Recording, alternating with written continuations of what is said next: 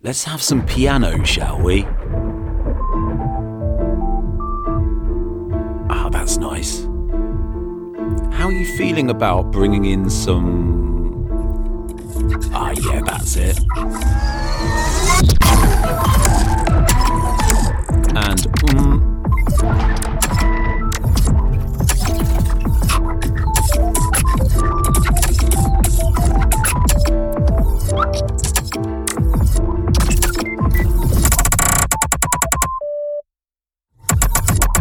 this menagerie, this arcade of sounds, this is the work of John Object.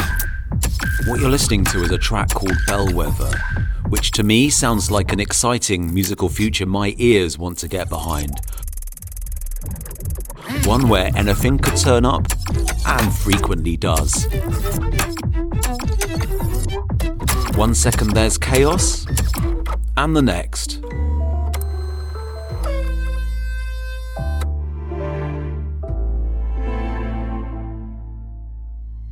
And this is something the people at Cxema feel as well, who've booked him to play repeatedly. To explain his music, John Object, whose real name is Timur, asked to meet me inside Ocean Plaza, a vast shopping mall, the second largest in Ukraine.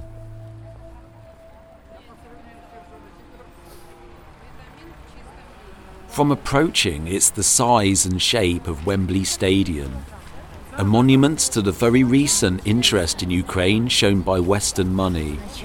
As I glide towards it, H and M and K F C logos in plain sight, I feel like I'm in the Millennium Falcon about to dock into the Death Star. Where are we? Uh, I'm not sure. We're at the supermarket and we're looking at different kinds of imported drinks and basil seed drink, strawberry flavor. Yeah. I'm not sure what this is. It has bits in it. This has like um, lychee moments. Moments? Moments of lychee. These are like chia seeds and these are basil seeds and yeah, uh, yeah those basically. So, so we're in Ocean Plaza, and what was the significance for you of, of meeting me here today in, in Ocean Plaza? I think I'm going to get this one. Yeah. Uh, it's Ocean Plaza is really a nostalgic place for me right now because I used to come here a lot with uh, a friend or maybe a couple of friends. You know, you would just walk around staring at, you know, products, looking at what's new that has been imported here, what are the new stores that have opened, because it, it felt like the kind of the source of all capitalism in Kiev. You know, it seemed like the most capitalist place in the city, and that was uh, that was super exciting for some time. You know, but that got old. You know, that yeah. got really old. Did it get old quite quickly? Uh, not really. It took me a couple of years mm. to figure out why this place was actually more depressing than exciting. You know, but I, I think a lot of what I experienced here, a lot of what I saw here, has kind of transferred into my attitude towards art, towards music. Yeah. This kind of feeling of sensory overload, of having a million things advertised to you at the same time. Uh, that, that was kind of the goal in, in music for me for a while. I, I tried to recreate that. And that that's definitely a sense of uh, something I picked up on in, in the E P, was just the sort of sensory overload of, of layers of sound and things coming at you, which is a bit like walking around, not comparing the music to being here, but, um, you know, like looking around us now, there's just like, over here, there's there's a million different types of coleslaw. Yeah, this is this one has like... Uh, What is this? This, this is... Yeah, uh, it's got berries? Yeah, some kind of berry. This yeah. is... Uh, geez, what's it called? I forget the name. Um, uh, elderberry. Um, uh, cranberry. Cranberry, yeah. cranberry. Yeah, I think someone told me once that cranberries are only grown in a few places in the world. Or really? Yeah, uh, but that might be wrong. Well, that would make it a lot sadder, you know, having to produce Ukrainian coleslaw with imported cranberry. That is, you know, maybe like, that is the capitalist dream. Yeah, yeah. This place is way more depressing than I remember, honestly. Being here now is it's wow. Yeah. I, yeah. I, I think I was like so naive to come here and enjoy myself sincerely, earnestly. You know, this is not at all what I remember. Can Can you remember the points where beforehand you were excited about this? Uh, earlier on, you were telling me you were excited about the uh, idea of a K F C. Do you remember the point where you were like, actually, no? Well, probably when I tried it, and it turned out it didn't taste really good. It was, it's not, not great food, you know. Mm. Essentially, it doesn't doesn't have the sustenance, doesn't have the. You don't feel good after eating it, to be honest. It's essentially fast food, as fast food as it gets, really. Yeah, yeah. It was disappointing, you know. I, I feel like for a long time, Ukraine and Kyiv, and you know, most of the post-Soviet countries.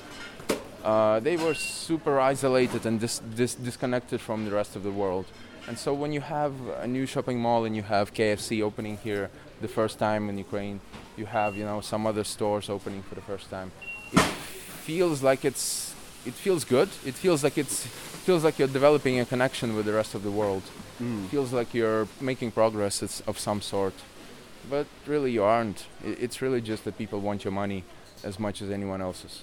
The first Big Mac I ever had was just like, I, you know, I'd seen the advertising on T V when I was a kid, and telling my parents that I really had to, like, almost like I became a zombie. I was like trying to grab them to it, you know, and, and it's terrible, really. Well, um, Big Macs are good still. The problem is that, you know, McDonald's must have killed a lot of people and spent a lot of money on advertising, because yeah. their food is actually good for some reason. I'm not sure why. It feels very terrifying to think about it, yeah. why it's so good. I don't think there's a single person on the planet that doesn't like McDonald's. People can object to McDonald's, or like they might not like McDonald's in theory, but they put something in their food that they've worked out scientifically that all human beings love. Yeah, yeah.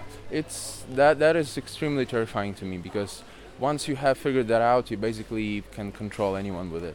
Yeah. So I'm I think in a lot of ways, as I was uh, starting out to make music when I was maybe like fourteen, Uh, there was in my mind the search for that kind of ingredient, you know. I was mm-hmm. listening to a lot of the Beatles, and I thought, you know, oh, they must have figured something out. They must have found something that was, you know, pleasurable to basically everyone. Yeah. And I thought, you know, maybe I can buy a guitar and do that. You know, and I couldn't, obviously, of, of course. But uh, for a long time, that idea of a certain sound or melody or genre mm. or style that could be enjoyable to everyone. Mm. Uh, seemed very appealing, and I felt like maybe I could still find that. I luckily stopped thinking in those terms, because uh, even not even finding the perfect element like McDonald's, but even just basically looking for it is already a very dark way, dark path. Yeah, like maybe the Beatles didn't even go looking for that. Maybe they just did a lot, you know, they were in Hamburg DJing every night. I mean, DJing. oh, my name's John Lennon. I'm going to play a banger for you. Um, but, but, they, but, you know, they, they were like, you know, there was meant to be this sort of thing that if you do ten thousand hours of work at one thing, yeah, you get yeah. to genius level. And so they were doing that amount of gigs, and they got that good, maybe just through doing that. Oh, so know, maybe yeah. it wasn't a conscious thing at all. Of course it wasn't, yeah. I'm, I'm not really like uh, comparing Beatles to McDonald's. I'm saying that, yeah. you know, it, it happened. Uh, with McDonald's, it probably happened on purpose. With Beatles, it happened probably just by practice. Yeah. You know, and that is exciting. That is something that feels like... Uh, feels like a good uh, thing to strive for, but in essentially, if you think about it, it's not, because that is essentially uh, a search for control and power, and that is a very dangerous uh, path to take, I think, especially in the arts, because if you're looking for the perfect, whatever it is, song, genre, style, film, it's actually interesting, because I recently read this book called Infinite Jest by David Foster Wallace, which you yeah, may have heard of. I, I've not it's, read it's that because the size of it has scared me, but I've read his his essays. Yeah, but the book essentially is about a movie that is so pleasurable to anyone who watches it that they die mm. because they just want to watch it again and again. They, you know, they don't want no food, they don't want to go outside to take care of themselves, so they just watch it on repeat. So, like uh, the the essential the search for the most pleasurable one. Uh, of all sounds or songs or melodies is seems super dangerous and super uh, self-indulgent. Yeah. I'd love to avoid that. Where you freed yourself of this this desire. Was there a moment where you kind of realized that you were... I think so. I think it was uh, some time around when I first started playing, you know, gigs in Kyiv. Uh, because what happened was, at the time I was making uh, this kind of music that was sounded like Uh, I guess the same that I'm making now, but without any drums, no percussive mm. elements at all. You know, it was like this kind of ambient-ish, but it was structured and with melodies and with specific parts and sounds. And to me, it felt genius. I was like super, super excited about it. And when I got to playing it to people, no one really like liked it, and it, it wasn't it wasn't a big disappointment. It was more like a reality check. To be honest, I realized that people people don't hear music the same way as I do.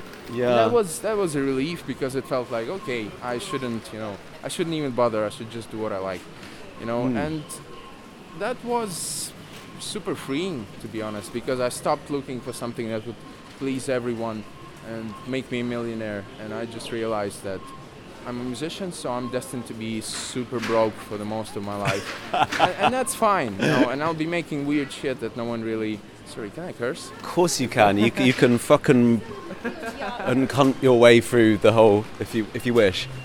I don't, but thank you. No, it's there. yeah. yeah, yeah. So, so it, it, it seemed like it was, at first, a big letdown, but then I was like, but yo, but this is actually much easier now.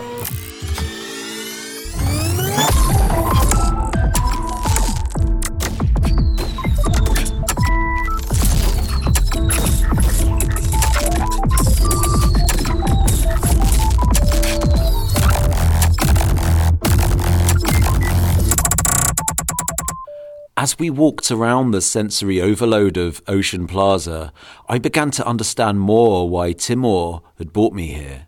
His sound is something that not only makes total sonic sense to me, but also to the people who run Kyiv's biggest party, Cxema, who have booked him to play repeatedly. We move outside, and Timur buys a can of soft drink. That's really weird. I, lo- I love the design. Yeah, that's actually why I picked it. it it's yeah. so like... nineties, I guess. Mm. You could imagine Patrick Swayze drinking from yeah, yeah. Um, the I, fonts, everything's yeah. just perfect. It doesn't taste great. It's not very good. where where do ideas come to you? Where? You mean? Yeah, like, would you be like sort of on a bus or something like that, and you're like, shit, I hope I've got to kind of no, keep really, this in mind. No, really, I have uh, everything like.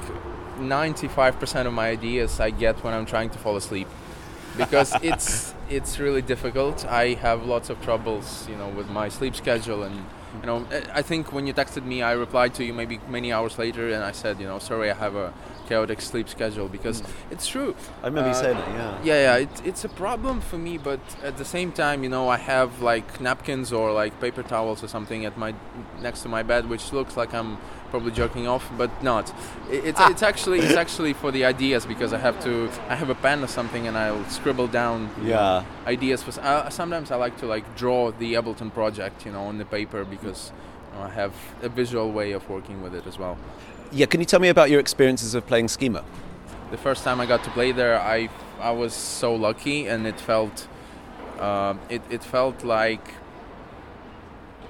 someone saw through me the way that I was at the time, you know, and saw someone else, saw me that would, you know, was actually good at making music. Because the first time I played Cxema, it was maybe I think winter of twenty fifteen. Mm. And my music was pretty bad. I'm not happy with it. I'm not proud of it, to be honest. But for some reason, they decided to give me a shot, you know, and that changed a lot of what I was doing at the time. It really inspired me, because it, it felt like someone saw that I had potential, despite yeah. not having, you know, realized it. It seemed very generous of them to invite me to play. And still, you know, every time I get invited again, it seems generous, and it's always better than the previous time. It's always, you know, an improvement.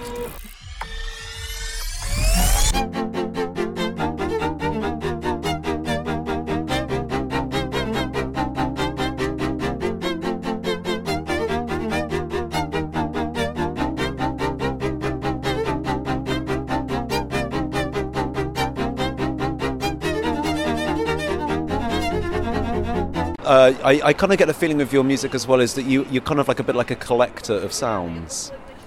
Uh, on my hard drive, yeah, yeah. I, I find a lot of samples on, you know, stuff like Free Sound or something, and I'll download like one hundred sounds a day and then, you know, flip through them and see if any of them make me feel something. Yeah. But it usually doesn't lead anywhere because uh, to actually feel something for the sound, I have to have experienced it in life before, you know. It has to be something that, oh, I know that sound and I want to find it, you know. And yeah. you go and you look for it specifically. Then you find the one and then it fits you. Or you record it, you know. I have obviously a sound recorder and I do a lot of yeah. my sounds myself. Uh, but the thing is, the thing here is, you know, I, I do collect them, but it's generally just to get acquainted with them.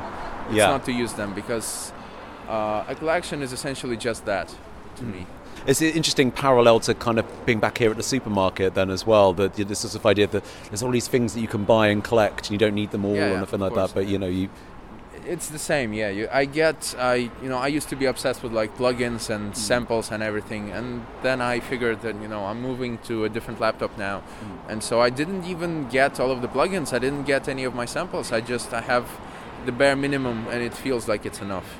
It reminds me of like when I was a kid, or when I was a teenager, I think, and I first kind of got into music and being a bit subcultural. I did that thing a lot of teenagers do of just, you just wear all of the wrong clothes. You know, you, you pile it all on because you, you're finding this identity, and, you know, like my hair was dreaded. I had like big wide trousers with everything. And then you sort of scope it back a little bit, don't you? You, you kind of finesse. I'm not saying I've got it right at all, but I'm just saying when you reach a point where you get more comfortable with... with uh, the material that you use, I yeah. guess. I guess that's what I'm trying to do as well. But the thing is, I'm not. I'm. I might. I may be listening to these sounds, but I'm not using them anyway. Yeah. Because uh, I had this idea of, you know, making tracks that were just out of the wrong sounds, just out of stuff that no one would use, no one would mm. want. You know, because free sound is, you know, littered with stuff that no one's ever going to download or use in a in a track. And I felt yeah. this. I felt. Uh, really sorry for the artists of those samples. Oh, so I felt like, you know, yeah. maybe I should maybe I should get all the stuff that no one else wanted. And well, like kind of like farm badly made farmyard noises. I, yeah. yeah, yeah, yeah. A lot of that stuff. Yeah, yeah, yeah. And a lot of it is, you know, like uh, shitty dubstep wobble basses. You know, sh- you, know yeah. you know, like terrible trance synthesizers. You know, yeah. like sh- shitty E D M drums. And I felt like maybe I should, you know, give it a go and try and make something out of this, the stuff that no one else wants. Uh, but it still sounds shitty. So. I think that's a perfect way to end the interview. Thank you. Great, thank you.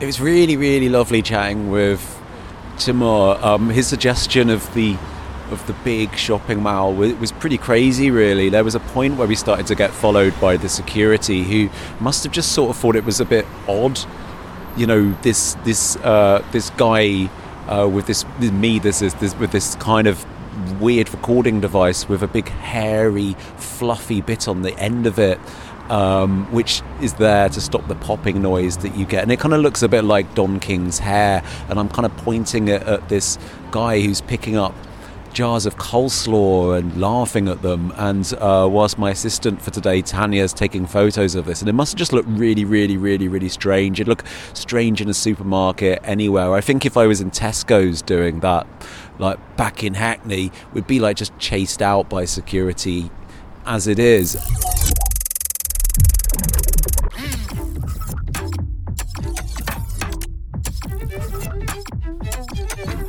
I took the subway back to Padil, ate a pizza and fell asleep. In the night I dreamt of being chased around the aisles of a giant sequencer by an army of imported cranberries. Getting shopping mall dreams as a consequence of recent changes to Ukraine hit perhaps the big elephant in the room. Have you, sweet listener, listening in the West, noticed it? Are you by chance expecting it? I am, of course, talking about the events that took place here five years ago, the Euromaidan. This is something that every artist I spoke with didn't want to go on record about, and being here, I begin to understand why. So if you want to know more about these events, just do a Google. The music you heard in this episode is by John Object. The track is called Bellwether, and it's available on his Heat E P. Released on the Bio Future Laboratory label. And you can buy it digitally by going onto the Bio Future Laboratory Bandcamp. All the music you hear in this series is by Kiev-based artists.